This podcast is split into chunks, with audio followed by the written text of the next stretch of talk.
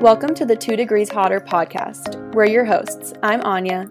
And I'm Kylie, and we're two recent college graduates navigating young adult life in Boston, documenting it for you along the way. From college advice to post grad problems, we're here to open the conversation of what it's like to be a 20 something just figuring it out. We're excited you're tuning in on Spotify, Apple Podcasts, Google Play, or wherever you like to listen, and we hope you enjoy this podcast. Hey, everybody, welcome back to another episode of Two Degrees Hotter. Yes, another day, another episode. It's just the grind these days. Today, we wanted to talk about some of our college mistakes. So, I think it's important to say right off the bat that I feel like neither of us are like regretful people. Is that a yeah. word? Yeah, no, I I don't think either of us we live with no regrets, you know? Yeah. Everything's Uh, a lesson. Yeah. And I don't think and none of these are super like detrimental mistakes at all. Right.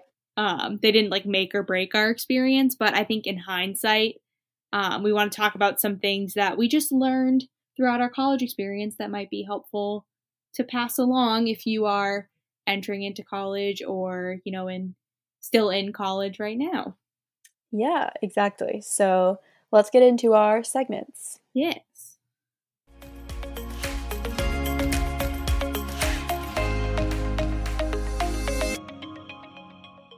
So, I have had a somewhat emo- emotionally tumultuous week, I would say. week. Um, so first of all, my mom had a pretty serious medical accident a couple days ago. Um, so whatever your method of like sending good vibes, whether you pray or just like talk to the universe or whatnot, um, I would appreciate sending those over because um, she'll have another surgery in a couple days and you know by the time this comes out i'm sure things will have developed a lot more and hopefully be better. But right now um, she needs a lot of help to do like daily things. So just send her good energy. Hopefully she's listening to this in a couple weeks and feeling better than she is right now um, but yeah just good vibes for her would be appreciated um, but on a lighter note a couple days ago another emotionally traumatizing experience was that um, my dog got sprayed by a skunk in our backyard and my poor father having not a ton of experience in the arena my dog is like 13 and he managed to only Mhm. get sprayed by a skunk for the first time in his life like recently That's So- an accomplishment. Yeah i guess that's pretty impressive. I have a beagle named oscar. Great guy. I think he was Great just trying to make friends. Didn't really work out. Um but yeah so my father being you know the kind gentle man that he is said come on in oscar. Like we'll deal with this in the morning.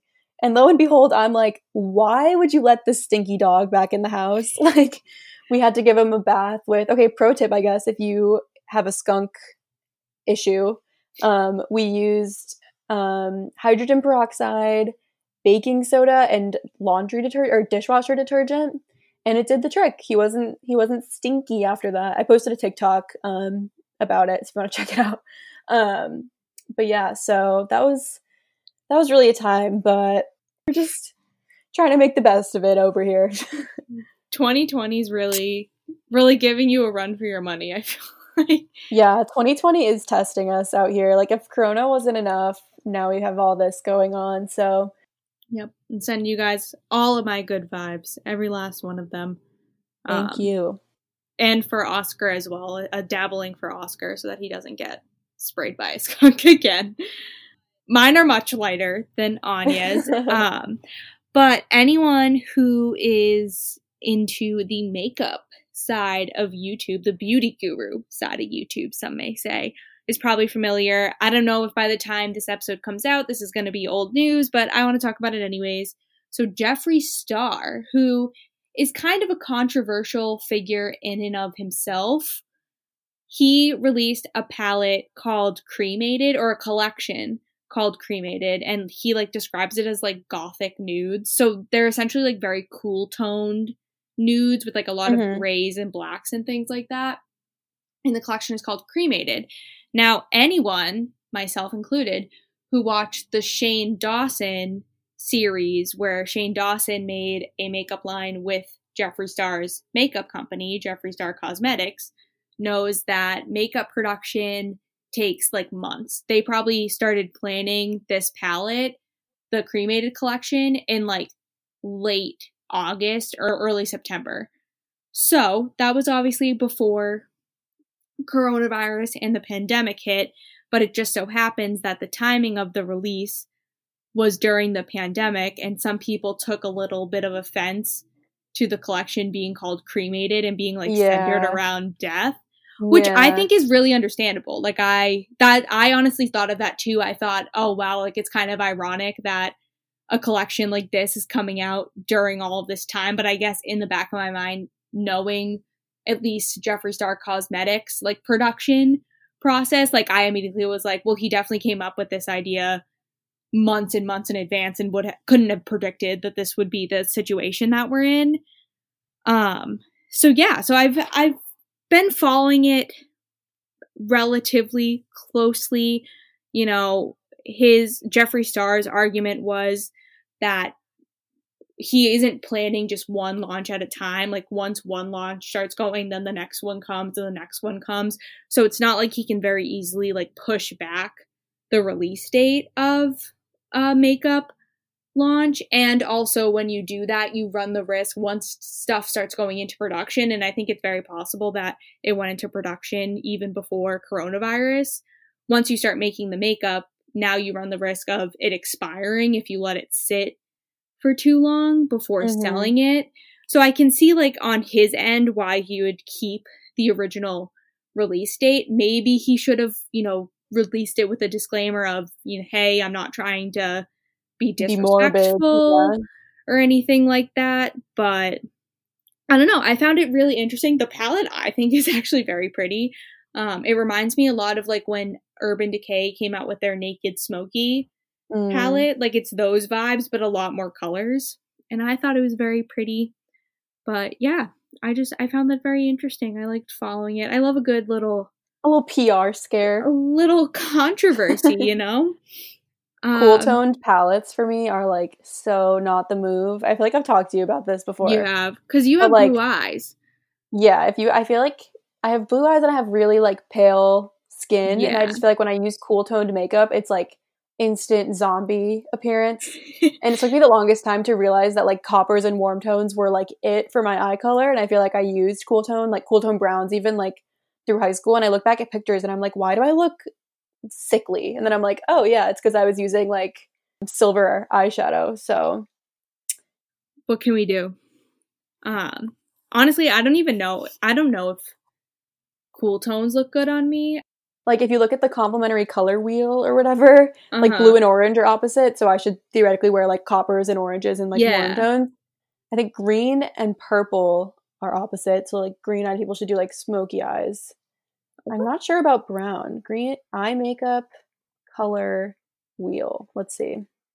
Brown looks like you should be wearing Oh, it's enhanced by blue. Wow.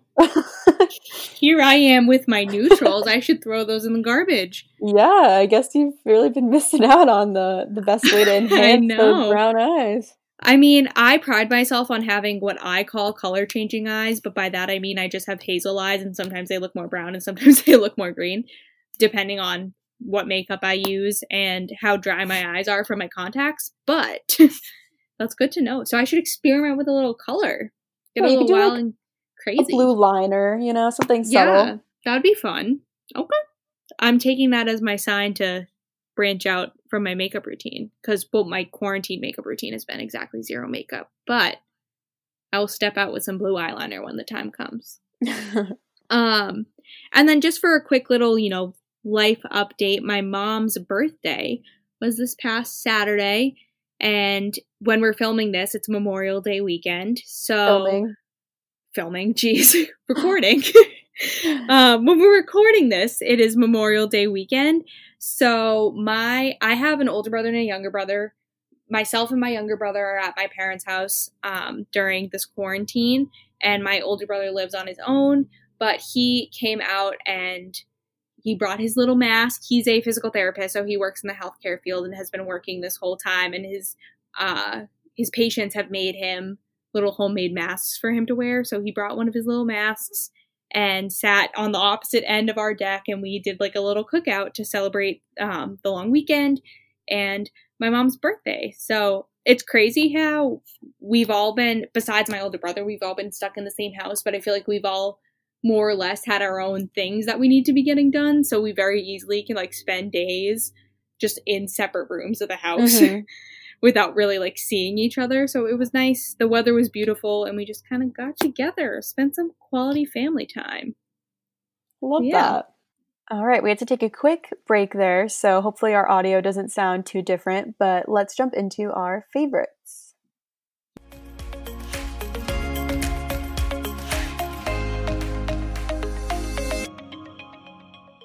So, mine actually is kind of similar to one that you had in a previous episode, because I also have a favorite seltzer water. Uh, Polar Seltzer has come out with their like summer flavors. They release uh, limited edition or I think more just like seasonal mm-hmm. uh, flavors for the summertime. And a staple is the raspberry rose. I'm sipping on one right as we speak. And yeah, it's just, it's delicious. I'm a big berry fan. I like berry flavored things. Like if I have the choice, I normally gravitate towards a berry flavored thing. I also love rose. It's truthfully my wine of choice. So smush them together in a sparkling water, and I mean, or a seltzer water, and it's like heaven. It really is so refreshing for the summertime. I'll have to try it, and it's like interesting that it's in a. We're FaceTiming, so I can see. It's interesting that it's in like a tall boy. Well, is it a tall yeah. boy or is it just like a long twelve ounce can? It looks like a normal. It's a long twelve ounce can, so it looks like a white claw. mm-hmm. Basically, and especially being raspberry rose, I feel like it probably looks like I'm drinking a spike seltzer, but she's just water. She's just carbonated water. But yeah, I highly recommend. They have a bunch. I also got the blackberry mango, which I haven't tried yet, but I'm very excited to try. I think that sounds really good. Yeah, that sounds like a fun combo. Yeah. Um, so my favorite this week is um, Nadine Jane Astrology. So she's mainly on Instagram. Um, and she also has a podcast, a website, and a YouTube, but I don't think she's been active on the YouTube in some time. Um, the but, YouTube. did I say the YouTube? Yeah. I think I just said active on YouTube. We'll hear it. We'll listen back. yeah. Um, but yeah, as you might have gathered, she's an astrologer, and I've been trying to learn more about astrology. Um, I'm a Scorpio Sun, Sagittarius Rising, and Leo Moon. If you're interested, um, but she just posts really like aesthetically pleasing. I think she might have like a graphic design degree or something. Um, but she just posts like really cool content on her Instagram. So even if you're not super like well versed in astrology, I think it's still cool to follow. Um, and then just get like little bits of knowledge on your feed. So yeah, I'd recommend. Yeah, I think we learned recently that I am a Libra sun, Pisces moon, Scorpio rising, I think. I think so. You're definitely a Scorpio rising. I remember that. Yeah, so then um, I think um, I'm a Pisces moon because Pisces was in there. I just couldn't remember if I was a Scorpio moon or a Pisces mm-hmm. moon. Yeah. She also has a means. podcast called um, "When Was I Born" or "What Time Was I Born?" I think, mm-hmm. and so mm-hmm. she basically just interviews like remarkable people in her life and kind of talks about like their life and their accomplishments in the context of their chart. So it's pretty cool. That is cool. good way to learn more if you're into it. I know a lot of people um, aren't into it, so if you're not, just ignore everything I just said, but if you are, if you're interested, check out Nadine Jane Astrology. Hopping into the main episode topic now, like we mentioned, we're going to talk about some mistakes, quote unquote, that we made in mm-hmm. college. Yeah, I'm excited. Um, do you want to start with your kind of first mistake? Sure. So, I guess the mistakes that we're covering I kind of cover a variety of areas. Um, but I wanted to start off by saying my first mistake is not establishing connections with faculty. So I've talked about this before, but throughout my time in undergrad, I really chose to prioritize career leaning relationships. So I'm basically exiting college with like no very close professor relationships. I am close with some of my advisors and things like that, but um, I just don't really feel like looking at grad school, I don't really feel like I could go to any particular professor asking for a letter of recommendation or anything like that. um, which is a little unfortunate. So if you are in the same mindset as me and you're in school right now, I would say try to like foster a relationship with at least one professor before you leave, um, just because I think that could kind of come to bite me in the butt down the road. Um, but I'm happy that I focused on the relationships that I did, and I think they ended up being really valuable. But just uh, just something to note. Yeah, no, like you said, we have talked about this before. I feel really lucky to say that I wouldn't list this as one of my mistakes. I think I did um, become really close with some professors, specifically and faculty in general at my school. And my biggest tip of like advice to solve this or stop yourself from having this mistake really is office hours. I feel like that's the easiest way to establish like a one-on-one rapport with a professor. With that being said, obviously, if you're doing well in a class and you don't really have a reason to go to office hours, I'm not saying you should go and like pretend that you need help or anything like that for the sake of establishing, but just be open minded to it and yeah, don't don't rule it out because I think it can be easy to rule it out or be even like intimidated by it, but mm-hmm. that's kind of just what worked for me. So, yeah. Um so my first mistake, and I think Anya, you agree with me on this one, but for me, it would be not establishing confidence in myself sooner. And at least in my circumstance, I mean this in like all respects. Um, when I entered college, at least at the beginning, I was really unconfident, like across the board. I just had like no faith in myself. And I would say academically is where I started to like grow my confidence more. And that really comes from, I think, just trying hard and like seeing your work like pay off, mm-hmm. if that makes sense. Um, but I really struggled, especially like freshman year, being confident in myself, like personally and socially.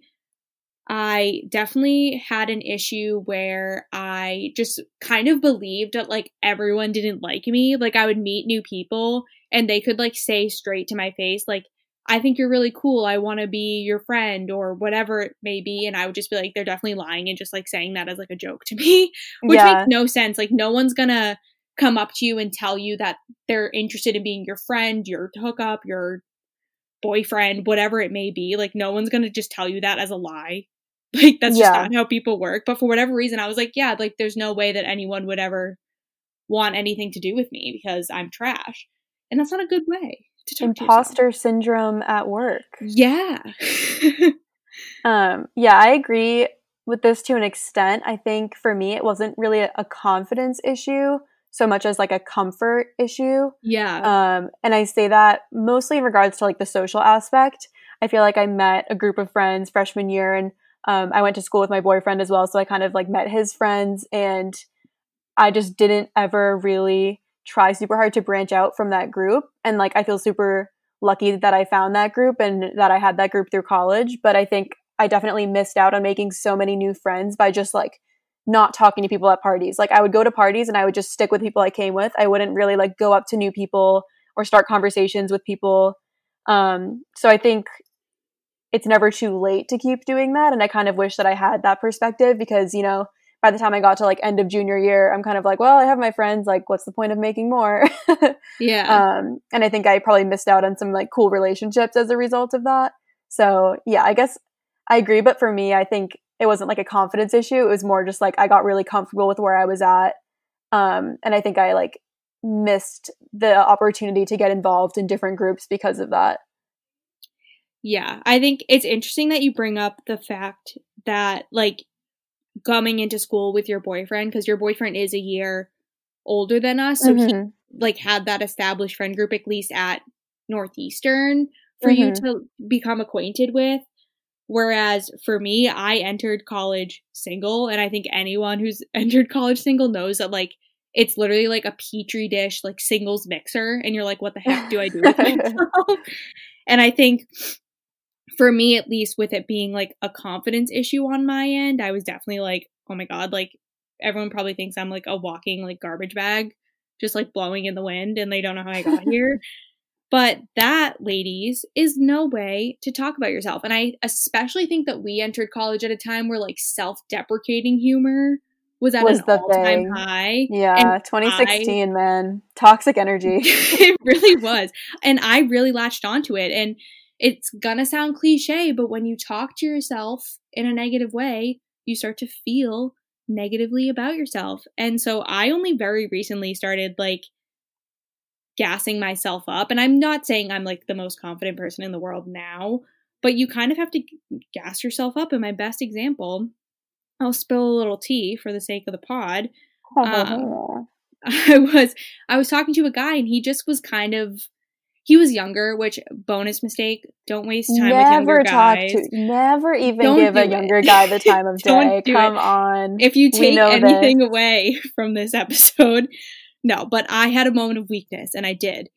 But he just he's a he's a boy. And so he didn't know how to how to talk to a woman. It's and we can't blame him for that. But I also don't deserve. So I remember texting my friends and being like, "You know what? I'm hot and I'm smart and I'm cool and I deserve better than the way that he's treating me." And they were like, "Yeah, you're right." And it feels really good to be like, "Yeah, okay, like it's okay to acknowledge like I you don't need to be cocky or full of yourself. Like I don't at all think I'm better than anyone, but I know my worth." If that makes sense. And I think I, I wish I had that mindset going into college or at least like in that like end of freshman year beginning of sophomore year transition point because it just took me a personally a long time to to get there I think it's something that people like figure out as they grow into like their adulthood also. yeah Like I just think everything is so new and uncertain when you're 18 and a freshman and then when you kind of like Yeah. figure out your place, it's easier to have that mindset. But that's a good one. yeah so branch out uh be confident take people at their word because you'll save yourself a lot of time and self-deprecating jokes um, so my next one is pretty light. Um, it's not a huge deal, but um, I just wanted to bring up buying textbooks that didn't end up mattering for the class. So, like I mentioned, it's like not the end of the world, but it's easily avoidable. So, um, I think we've all had the experience where we buy like the annoyingly $120 textbook and then open Mhm. it like twice during the semester.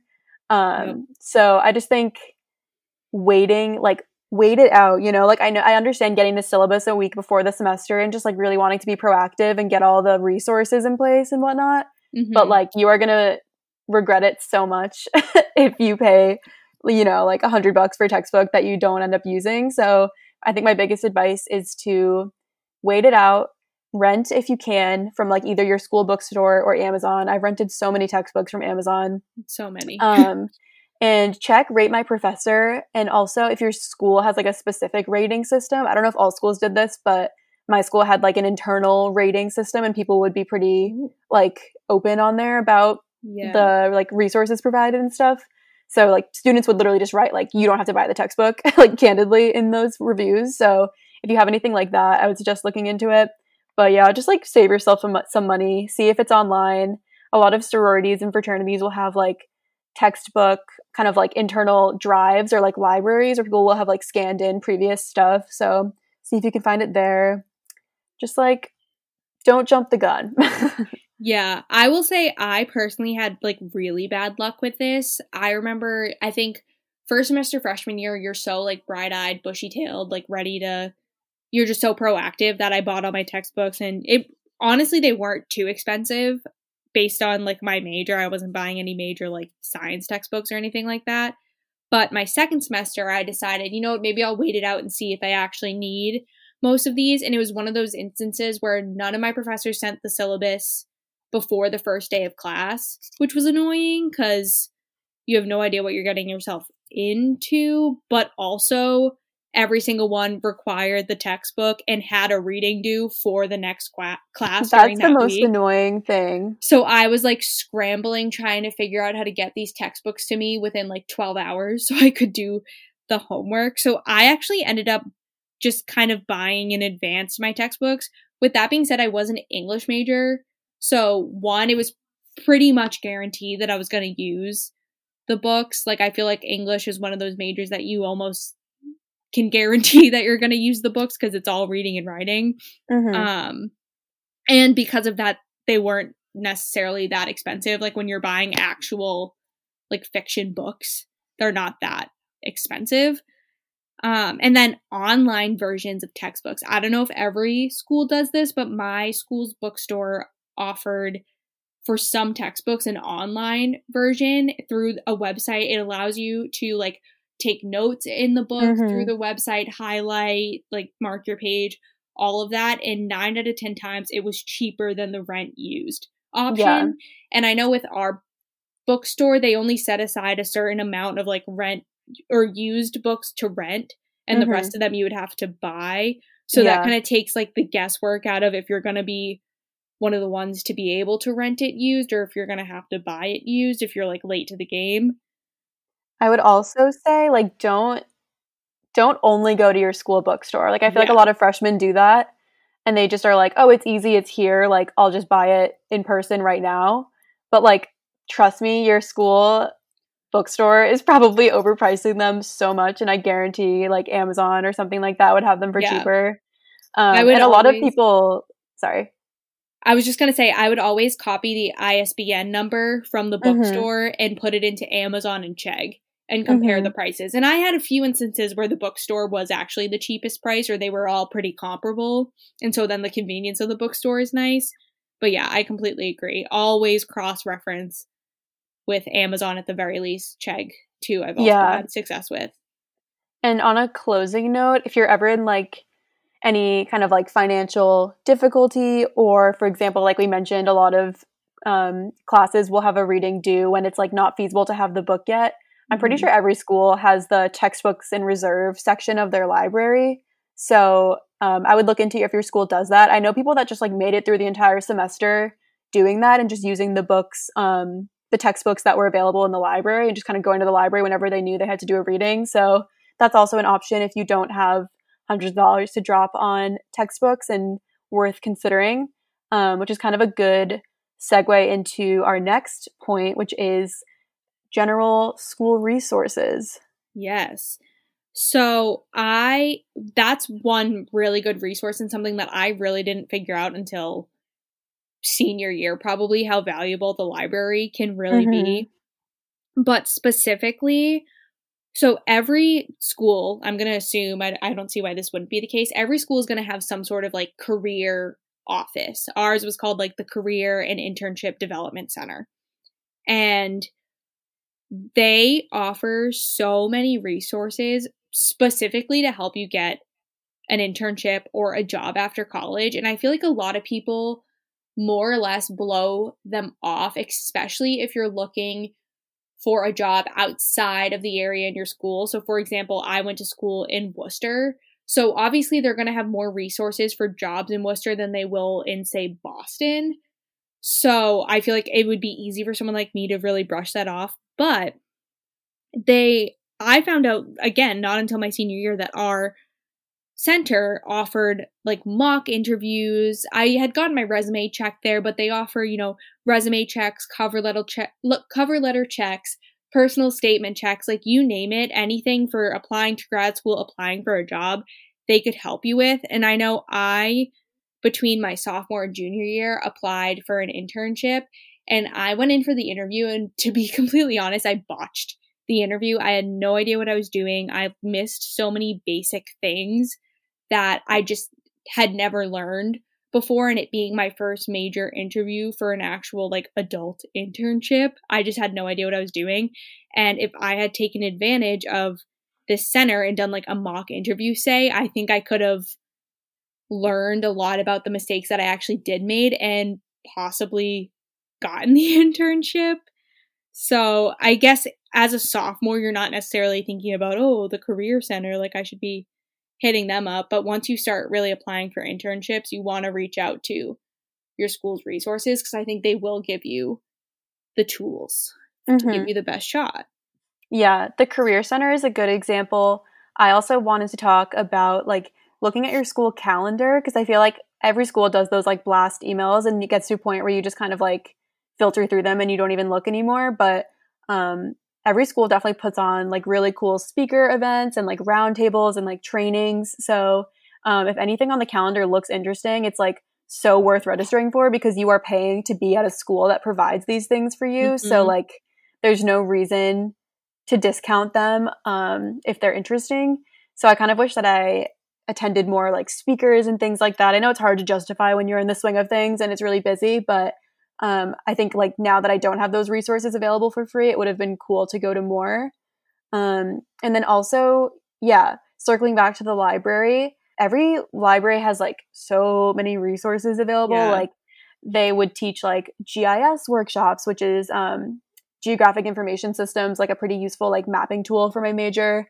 And they would do workshops on like Excel and like um, if you, for example, for my capstone, I needed a book that our library didn't have, and like we got an interlibrary loan from BC, and like I don't know, I just feel like there's so many things that people don't tend to explore that you can access just by like talking to somebody there. So, and I think there's a big learning curve, especially with like finding sources, because when you enter college, you know, your writing and your research and stuff like that is expected to elevate to a bit more of a professional level than what you were mm-hmm. necessarily doing in high school and i kind of wish that i had learned how to like properly navigate our database for you know peer reviewed articles how to like what to search to get like the best articles and things like that and your library nine out of ten times i think is going to have those resources so why wouldn't you as a freshman just really quickly go up to a librarian or attend one of those workshops and get it sorted out and then for four years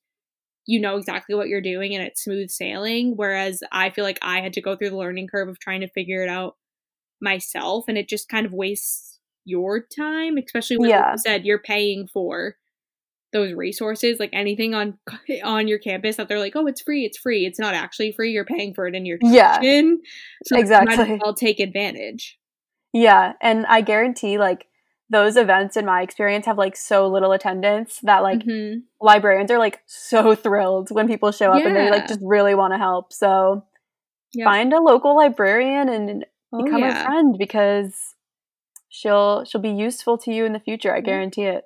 For sure. Um the next mistake that we wanted to get into is something that I think pretty much like I just feel like I've talked to so many people with the same experience, but it's just choosing a major too early and it's just like feeling like you have to enter college with a major and that like being undeclared is a bad thing mm-hmm. um i didn't really realize that i was choosing a major too early but i just felt like there was a lot of pressure around me in high school because people would always say like where are you going question number one what are you majoring in question number two and so I was basically like, oh, all major in political science because I really like AP Gov. And I felt like I like really exceeded in that class, which like, you know, 17 year old me like checks out that makes sense i guess that logic makes sense but i think i just needed to do so much more research on like careers in the field and like understand the implications and so it ended up fine because i did a combined major with environmental studies which is like what i'm actually interested in these days but i'm like fairly positive i will never use the poli sci side of my major to any like extreme extent so i just think like don't if you're um, a freshman or like a high school senior just like don't buy into the pressure of like going in with a major if you aren't entirely sure because it's just like not it's not worth wasting the time and the money on classes that like you might end up switching out of. It's okay to like use your beginning of college to like explore different options. Yeah, I completely agree with this. I went in so my basic trajectory with my college major was I went in as a double major English and secondary education and then I dropped my education major to a minor just because I had taken the courses and it was worth declaring the minor because I had already completed it. And then I obviously went on the pre law track and now am going to law school in the fall. But I really, I completely agree when people are asking you where you're going and what you're majoring in, when you answer English, because that's the one that I always knew that I wanted to do. I was like, cool, I'm going to be an English major. But when you answer that, the follow up question is, well, what are you going to do with that? And you also don't want to say like, "Oh, I don't know," because now your family's like, "We love a starving artist." so I just like tacked on the education because I was like, "Oh yeah, that makes sense. Like I'll just be a high school English teacher and I'll be fine." Even though I had really no interest in being a high school English teacher, in my mind it was like, "Well, this will allow me to study English, so like it must mm-hmm. be worth it." And then again, I ended up having an education minor out of it, and I talked about in my law school application episode how that actually like I was told by a law school that that really stood out to them on my application because they don't get a lot of education uh majors or minors applying. So it didn't end up being for nothing. But I could have also easily chosen a minor that interested me more or that I thought would have been useful. Like we have a it's called the Cortex minor at Assumption that is a lot of pre-law kids end up doing. Um, so yeah, don't let what other people think make your decisions for you. If you really don't know what you're gonna do, go in undecided. If you know what you want to do, but you're or you know what you want to major in, but a little unsure what you're gonna do with that major, still do it because you can always tack on another major, a minor, a concentration where you need to to put yourself more on like a viable career path, if that makes sense. Yeah, and you also wanted to talk about declaring your minor sooner. Like you you had regrets around that. I did. So this was kind of just me being an idiot, if I'm going to be honest. So I, like I said, I originally was going to be a double major, and then I ended up dropping one of those majors down to a minor. And based on just what I had to do to finish up my major with that minor, I wasn't sure if I was going to be able to fit a second minor in philosophy out of my schedule, just where like credits lied and stuff like that. Um, but I really liked philosophy since we are a Catholic liberal arts school. We were all required to take two philosophy classes, at least two philosophy classes, and I really enjoyed it more than I thought I ever would. So I was more than down to take the philosophy minor, but I actually never officially declared it and did not graduate a philosophy minor.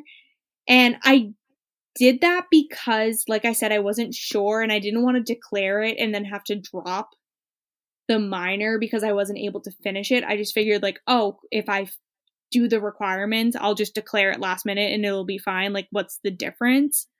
But I actually ended up taking a class that didn't count for the minor without knowing it. I thought it mm. counted. And so I took enough credits for the minor, but I didn't take the correct classes to get those credits.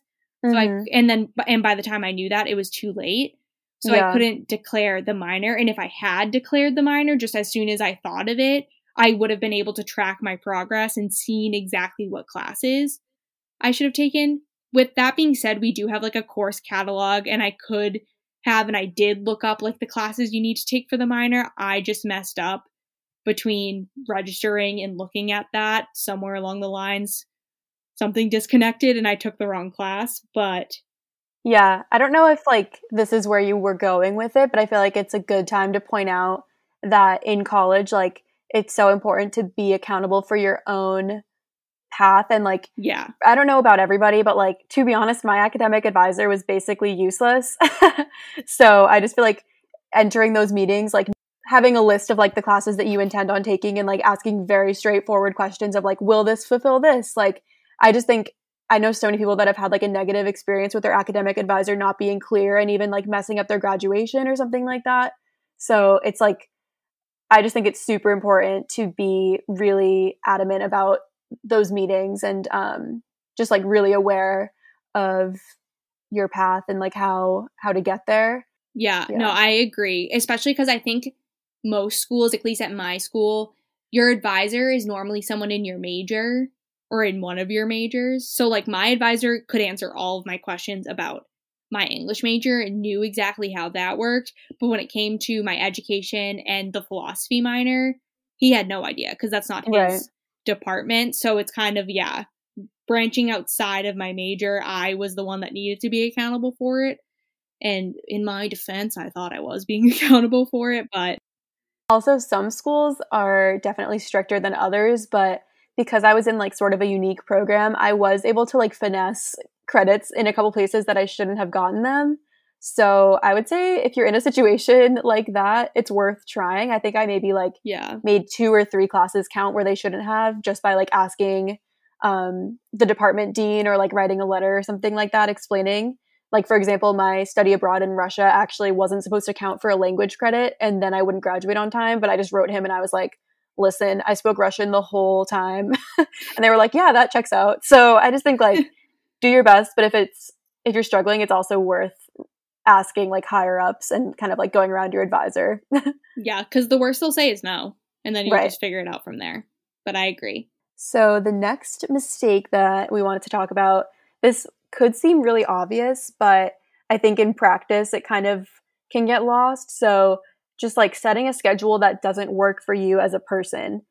So, my kind of anecdote with this one was I took a night class my first semester of freshman year, and it was when I was studying in Canada. And it was a, I believe it was like 6 to 9 p.m.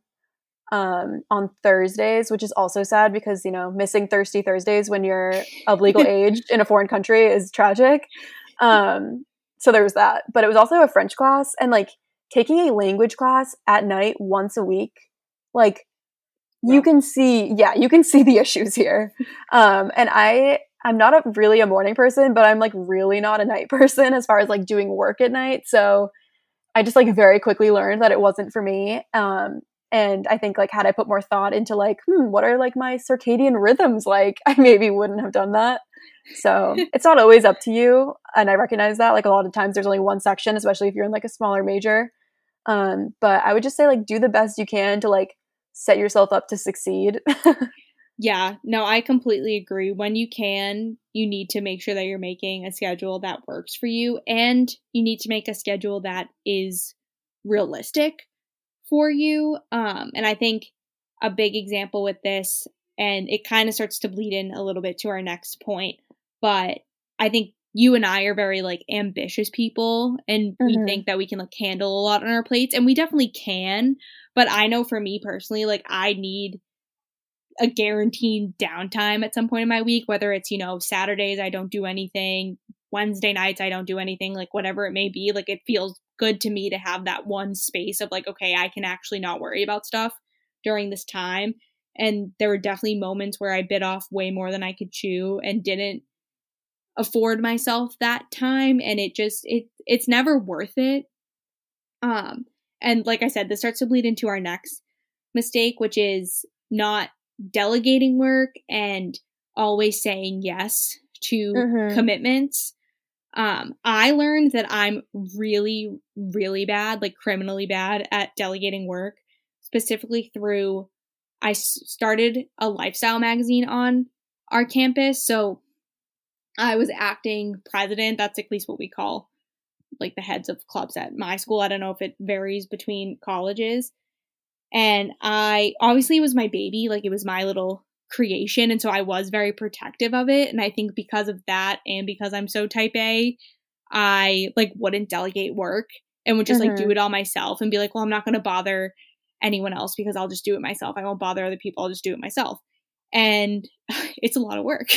and I was like stressing myself out for no reason until finally, thankfully, my vice president was also my roommate and she was like, Hey, you know, I can help, right? And I was like, Yeah, but like, make sure you do. And she was like, I know how you want it to be done. Like, it's going to be okay. Go yeah. relax and do, and I'll help you. And just learning, like, I don't know. I feel like it's very easy to be like, if I want it done right, I should just do it myself.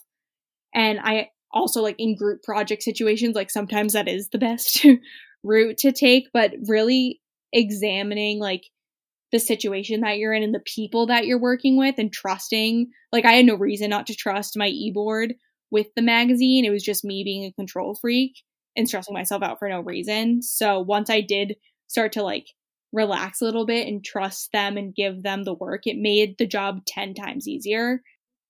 Yeah. I I kind of had a reality check in a similar way um, when I was vice president of my sorority because the way that was structured with us was that I oversaw our general board, which was 20 positions. I realized that, like, number one, it's insane to try to manage 20 people's jobs. Um, and then also, you are cheating them out of an opportunity by doing their work for them. So, like, for example, if someone runs for a position, they get the position, they're really excited to do something with it. And, like, let's say they're underperforming because you know, maybe they're having a family issue or just like struggling in their classes or something like that.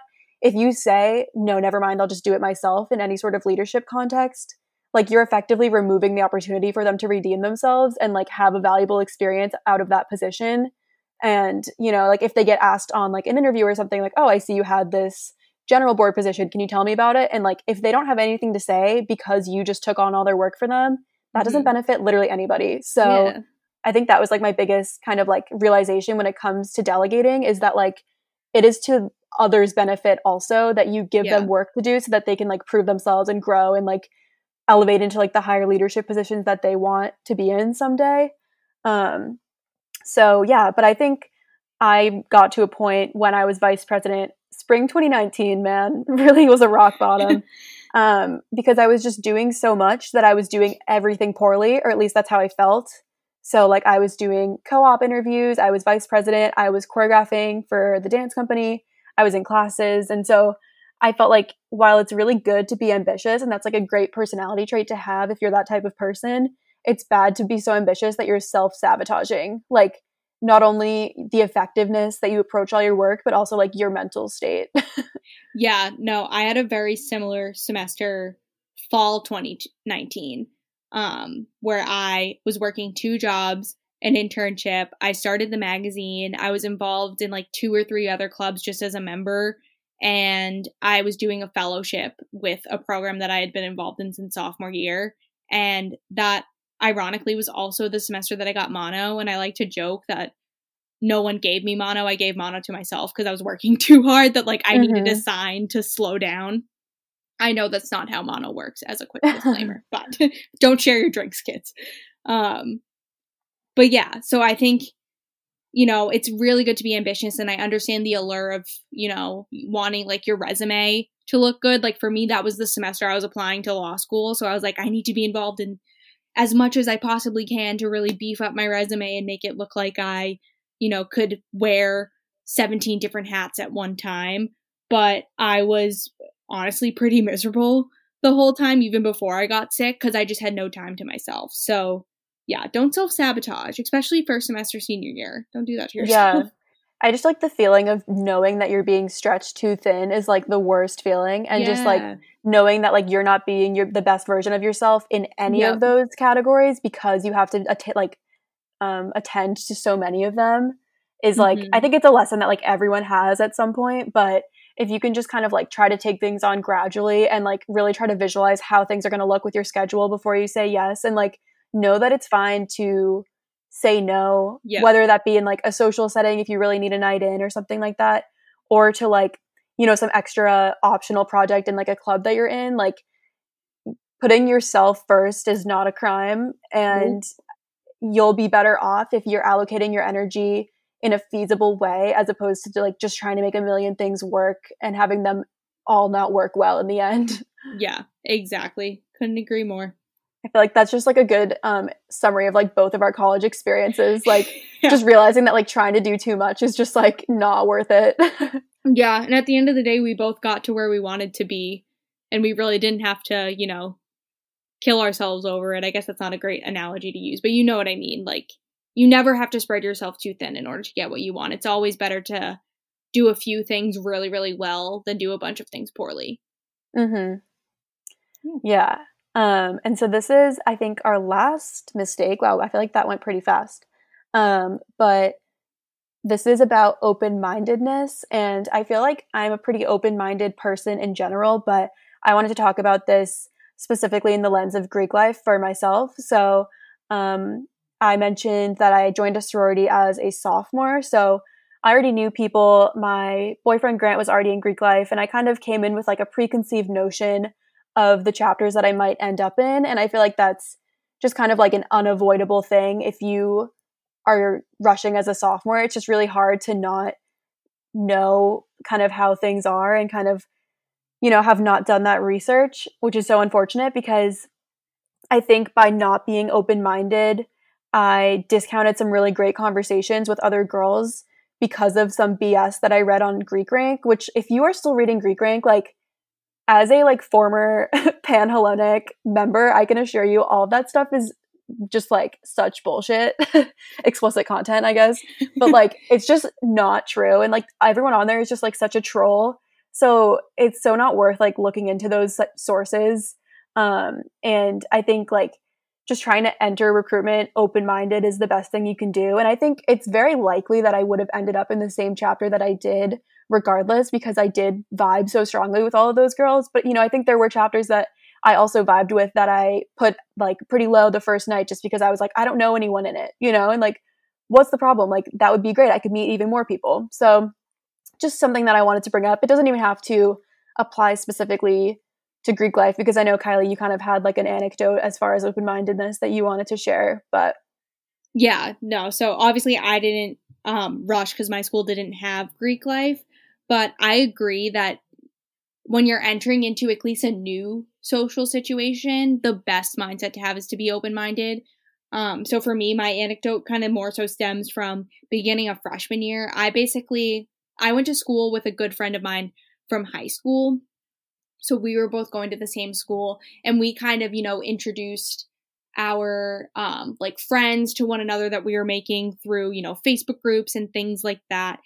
And basically i when you're 18 entering college like you're very impressionable to like the immediate people that like you almost conveniently find yourself hanging out with if that makes sense. And then that group just like automatically stems what you think of other people and so because of like the convenience of a friend group that I was in, I thought that I hated a girl that I actually ended up becoming really great friends with throughout college. Like she's one of my best friends now from Assumption. And so I guess always be open minded and don't let other people's opinions of people deter you from reaching out. With that being said, if someone's like that person is like a literal psychopath and like tried to run here's over X, with their car, yeah, like here's all the reasons they threatened my family. Like yeah, but nine out of ten times when like you're 18 years old, like it's probably for petty reasons that are literally mm-hmm. between them, and there's no reason for you to like inherit that opinion yeah. of the person. But in the same breath, I think it's also important to realize that like you're not going to be best friends with everyone that you meet. And I think again that like immediate, like the first people that I considered friends at my school, some of them are in fact still my friends. Some of them I've kind of outgrown and it's for no reason, like nothing bad happened. There's no bad blood, but we just didn't vibe as much as mm-hmm. I did with like other people. So it's okay to not be best friends with everyone that you meet. It's okay to outgrow people or feel like you're just on a different page than someone and, you know, decide not to hang out with them as much or be their friend or however you want to put it, that's totally okay too, as long as you approach the situation with an open mind and just handle it all in a mature way. Like, there's never any reason, at least that I've been given, to be outright like mean or dismissive of anyone. Um, you can always be civil, but you know, be realistic and check in with yourself about the people that you have in your life and make sure that like they're supporting you, they're making you happy. And if they aren't, then be open minded. Start to meet new people. Find the people that you're vibing with. Because that's what college is really all about, in my opinion, is not only growing and learning about yourself, but also really establishing a support system, both professionally and academically, but personally with the friends that you meet. I think there's like a cliche that like you meet your best friends. It's not four years, it's for life. um, something that I wanted to say in this similar vein is um, I don't know about other chapters, but my chapter always said this during recruitment is just like forget high school. Like people are so different in college and like mm-hmm. everyone is so dumb in high school. Everyone makes like dumb mistakes and like things are so petty and rumors get spread and it's just like so unfair to hear something about someone in high school and meet them in college and like put those assumptions on them because like they're very well like several years older and like could be an entirely different person as many people have that experience through college. So if you ever like if you're a freshman and you hear rumors about someone else in your class or something like that and it's from high school, it's probably not true or it's super blown out of proportion. So just like don't let high school rumors or just like rumors in general affect the way you interact with people or like the organizations you choose to be a part of just because like it's literally like 99% of the time not true.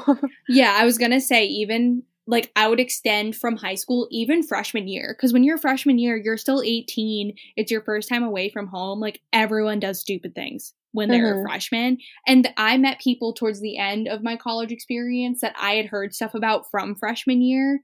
And they're some of the nicest people that I've met. And if I had just gone off of whatever crazy rumor was spread about them, whether it's true or not, like I would have probably been like, I don't want to be friends with that type of person. And I would have missed out on a really great person just because they do something stupid or I don't know, disagreeable freshman year. Like you change so much from freshman year to senior year. Yeah. I'm nowhere near the same person as I was freshman year. And I wouldn't want someone today to judge me based on my actions from four years ago.